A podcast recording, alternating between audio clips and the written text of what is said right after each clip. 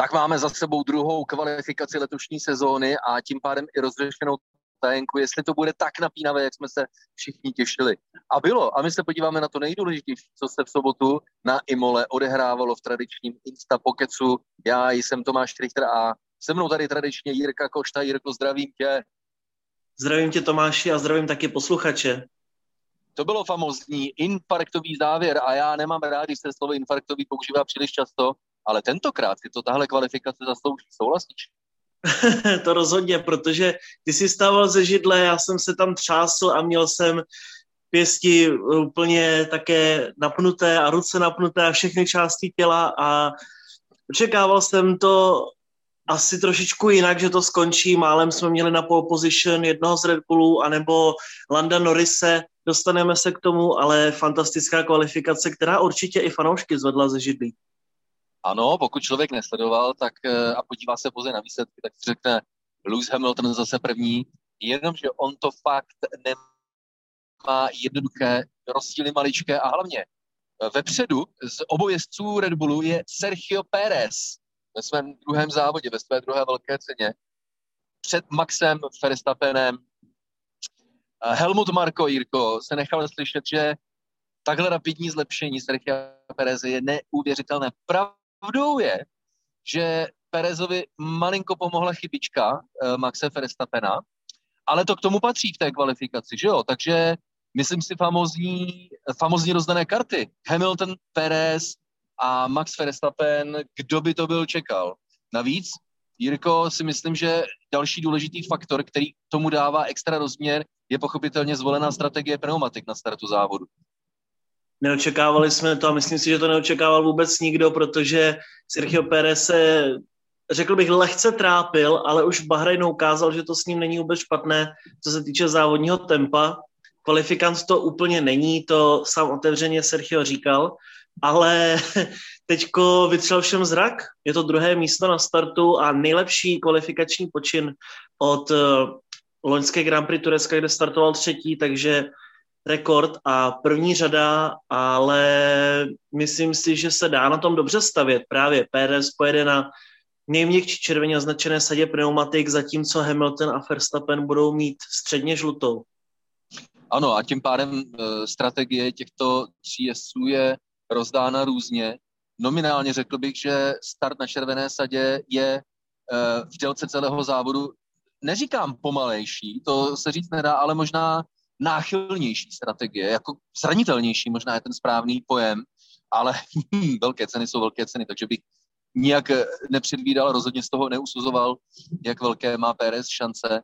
Eh, pravdou ale je, že Red Bull by si možná přál Verstappena eh, vepředu a navíc jiná disciplina je odjet rychlé kolo a druhá je zvolit správné tempo v závodě i s ohledem na pneumatiky, jenomže v tom je Sergio Perez tradičně silným pilotem. Takže já se prostě nemůžu dočkat. Ale řekni mi, Jirko, ještě, protože my často slycháváme, jak eh, podobně jako Karel Gott eh, nečeká svého stavíka, tak Lewis Hamilton tentokrát eh, mě se svým týmem přijde upřímně překvapený z toho, že stojí na startu na prvním místě. Věřím tomu, že nepochybovali o tom, že je Red Bull porazí a bác Lewis Hamilton. Ale ještě jenom vzpomínám, fakt těsně, byla to obrovská bitva, přesto Lewis Hamilton překvapen a myslím si, že tentokrát překvapen upřímně. Přesně tak, bylo to upřímné, bylo to vidět na něm a na jeho řeči těla, že z toho má skutečně radost. Stejně tak celý tým, někdy sice získají pole position, takové, no, OK, dobře, ale tady skutečně velká radost a Mercedes moc dobře ví, že je to silný, že položili silný základ k zítřejšímu závodu, přestože to bude mít Hamilton dost těžké, nemá tam oporu v podobě Valtteriho Bottase, který skončil až jako osmý, tak uh, pole position je vždycky pole position. A to je fascinující, viď? Léta jsme zvyklí na to, že eh, v táboře Red Bullu je jenom jeden pilot a ten druhý, který jej má eh, v těchto vyžíhaných soubojích podporovat, tak je hlouběji v pořadí. A dneska, myslím si, po dlouhé době, nebo rozhodně si nedokážu vybavit poslední moment, a je to takový svěží obrázek, kdy vepředu dva piloti Red Bullu, velmi silní piloti Red Bullu, osamocen mezi nimi, nebo u nich v jejich blízkosti po závodních rozhovorech, rozhovorech Lewis Hamilton, který teď nemá sparing partnera, kterého může využít. To znamená, o to vzpomeňte si velkou cenu Itálie 2019, kdy na Leclerca byly dva Mercedesy a teď je situace jiná. Takže v tomhle tom vidím, eh, řekl bych, eh, jakousi filozofickou změnu, jak nahlížet na zítřejší závod. Samozřejmě eh, záleží na startu, jak to všechno dopadne. Může se stát co, ale nominálně teď po sobotní kvalifikaci nebude mít Mercedes s Lewisem Hamiltonem na ruší sláno, protože po dlouhé době má za sebou nebezpečného a rychlého Red Bulláka ne jednoho, ale rovnou dva, co říkáš? Je to skvělé, že konečně má Red Bull No, chtělo by se říct si dvojku, ale dvojkou je tentokrát Max Verstappen, ale zkrátka dalšího jezdce v týmu, který je skutečně rychlý. A já jsem sakra rád, že Sergio Perez není tam, kde byl Alex Albon a Pierre Gasly, to, což znamená, už Bahrajnu to ukázal, jak dokáže Perez skvěle předjíždět a probíjet se polem. No a očividně na to jedno kolo to taky půjde, takže paráda. Myslím si, že Helmut Marko si mne ruce a přestože Perez údajně má smlouvu s nějakým týmem na příští rok, tak eh, po tom asi ho Red Bull nebude chtít tak pustit. Všechno se dá řešit. A na straně druhé, pravda, eh, jak se říká, jedna vlaštovka Jaro nedělá, ale proto tomu říkáme insta pokec těm rozhovorům, protože zítra to samozřejmě zase může být všechno v jiné náladě, ale dnes a e, přeju to a gratuluju všem fanouškům Serkia Pereze, protože tohle musela být pro ně famozní podívaná uh, Charles Leclerc z Ferrari na domácí půdě na čtvrtém místě. No a ten je tam také sám, protože Carlos Sainz se nedostal mezi nejlepších deset. Uh, zase jeho postřeh po skončení kvalifikace asi doplácím na to, že nemám ještě dostatečně velké zkušenosti s vozem Ferrari. Takže možná teď na straně druhé také trošku zklamání v táboře Ferrari. My jsme viděli neuvěřitelně vyrovnanou kvalifikaci, nejvyrovnanější od Grand Prix Malajzie 2012 dokonce, takže téměř 10 let rozdílu. A ve druhé části to tak bylo, že zkrátka mezi nějakým šestým a jedenáctým a dvanáctým místem to bylo ve dvou desetinách a to je jeden lehce špatně projetý úsek nebo jedna zatáčka a je to tam. Takže neřekl bych, že udělal něco špatně, Carlos Sainz, ale zkrátka přesně to zžívání a ty procesy s vozem, s týmem, to všechno je to, na čem teď může Charles Leclerc stavět a podobně to tak má i například Esteban Ocon, který se dostal do třetí části kvalifikace, ale Fernando Alonso nikoliv. No, když už si zmínil Alonza, tak eh, lidé vědí, že jsi jeho velký fanoušek, tak pro tebe to asi muselo být zklamání. uh, no, jakoby ani ne tak zklamání, ale spíš co mě překvapilo, když Alonso sám řekl, že zkrátka není rychlý. A za prvé to, že tohle Fernando Alonso vůbec řekne, tak to mě fascinuje a velký respekt před tím, že tohle to řekl. To bylo asi poprvé, co jsem to od něj slyšel. A na druhou stranu to vypovídá také o tom, že asi zkrátka ještě se Alonso hledá v týmu a nezapomínejme, že dva roky nezávodil ve Formule 1, je to zkrátka potřeba nějak postupně dohnat. Podobně na tom budou i jiní jezdci, když eh, třeba Michal Schumacher taktéž, když se vrátil do Formule 1, tak s tím měl také problémy. Až ta třetí sezona byla jakž tak dobrá pro něj.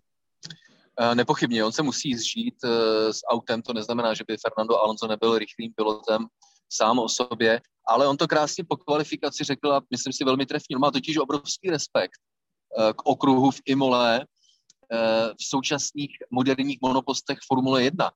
A říká, hele, jako já ještě teď neumím věřit svému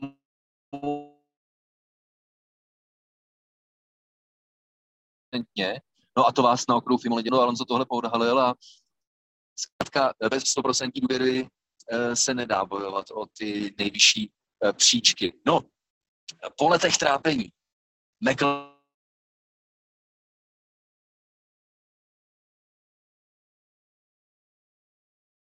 Honda fanouš. Ten první důvod, proč já jsem při komentování stál na nohou, protože první dva sektory absolutně nejrychlejší v podání Lenda Norrise v úplně závěrečném kvalifikačním pokusu.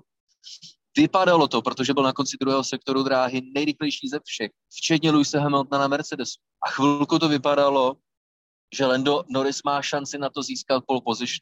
Nakonec čas, který zajel, tak byl druhý a v celkovém zúčtování by jeho čas stačil na třetí místo. Pořád si myslím, že naprostá paráda. Jenomže do doby, než v zápětí přišlo rozhodnutí sportovních komisařů, protože zatážce číslo 9 o pár centimetrů, ale přesto Lando Norris opustil trať, byl mu odebrán čas a Lando Norris spadl o řadu příček dolů. Ještě teď skoro mám pocit, že to nadál Quirko cítím, tu frustraci a bolest fanoušků McLarenu, protože nejprve infarkt, nadšení euforie, která byla v zápětí uhašena takovouhle ledovou sprchou. Nikdo to nemá rád, jedno jestli jste fanoušci McLarenu nebo Ferrari nebo Red Bullu nebo Astonu, protože zkrátka jezdec zajede čas a v ten moment vypukne ta euforie, všichni se radují, je to tam, je to skvělý výsledek, nebo naopak je to špatný výsledek. Najednou přijdou komisaři od kulatého zeleného stolu a řeknou, hm, tak ty máš penalizaci a čau, adi zpátky tam, odkud jsi přišel. A to si myslím, že to je to nejhorší, co se může stát a strašně to kazí sport. Pochopitelně je to v pravidlech, je to naprosto v pořádku, uh, překročil Lando Norris limity trati, ale tohle to mě mrzí, že to kazí takovou tu rizí čistotu toho sportu a je to škoda samozřejmě pro McLaren, protože byli silní už od prvního tréninku tady na Imole. Můžeme tedy po kvalifikaci jasně říci, že třetí nejrychlejší tým, ale tohle to jsou pak takové ty detaily, které rozhodují o konečném zúčtování v páru konstruktérů a McLaren tohle to ještě může hodně mrzet, byť eh, je třeba od několika milionů za umístění v páru konstruktérů dělalo 10 cm mimo trať. Ano, eh, ale bereme to spíš jako výjimku. Eh, Lando Norris to bere čistě na sebe a těch příležitostí. Vypadá to, že paket McLaren Mercedes skutečně solidně funguje v rukou Lenda Norrise, Daniel Ricciardo, podobně jako třeba Fernando Alonso v Alpinu anebo Carlos Sainz ve Ferrari, tak se nejspíš ještě nějakou dobu bude hledat. To jsou velká story a jednou s velkou story, bohužel také s negativním nádechem, ale je to charakterem Formule 1, učit se získávat zkušenosti a to se občas bez nějaké, ty, bez nějaké té nehody neobejde. Yuki Tsunoda uh, také ve velmi silném voze Alfa Tauri, ale bouračka hned na začátku první části kvalifikace a, tro, a tím, že to je Q1, tak si troufám říci, že možná malinko zbytečná. Myslím si, že doteď Yuki Tsunoda chodí po hospitality Alfa Tauri a všem se omlouvá, ale jako stalo se Jirko a si už s tím teďka nelze nic dělat a nezbývá Tsunodovi, než se z toho jenom poučit. Určitě tak eh, Yuki Tsunoda stále ještě nováčkem ve Formule 1 a dlouho bude, byl to teprve jeho druhý závodní víkend a takové chyby jsou naprosto přirozené. Stává se to naprosto běžně, ty tomu Tomáši používáš ten výraz, říká se tomu overdrive, v podání stejně tak Nikity Mazepina, zkrátka jestli jak ještě to nedokážou úplně odhadnout, jak zacházet s monopostem Formule 1, tak na to někdy tlačí až zbytečně přes příliš ale musíme říct, že to, že Yuki Tsunoda takhle zaváhal hned po startu kvalifikace, ho může ke konci sezóny hodně mrzet, potom Alfa Tauri, protože, jak jsme viděli, tak eh, vozy italské stáje Spienzy jsou hodně silné tady na Imole a potenciálně mohl být japonský závodník okolo první desítky.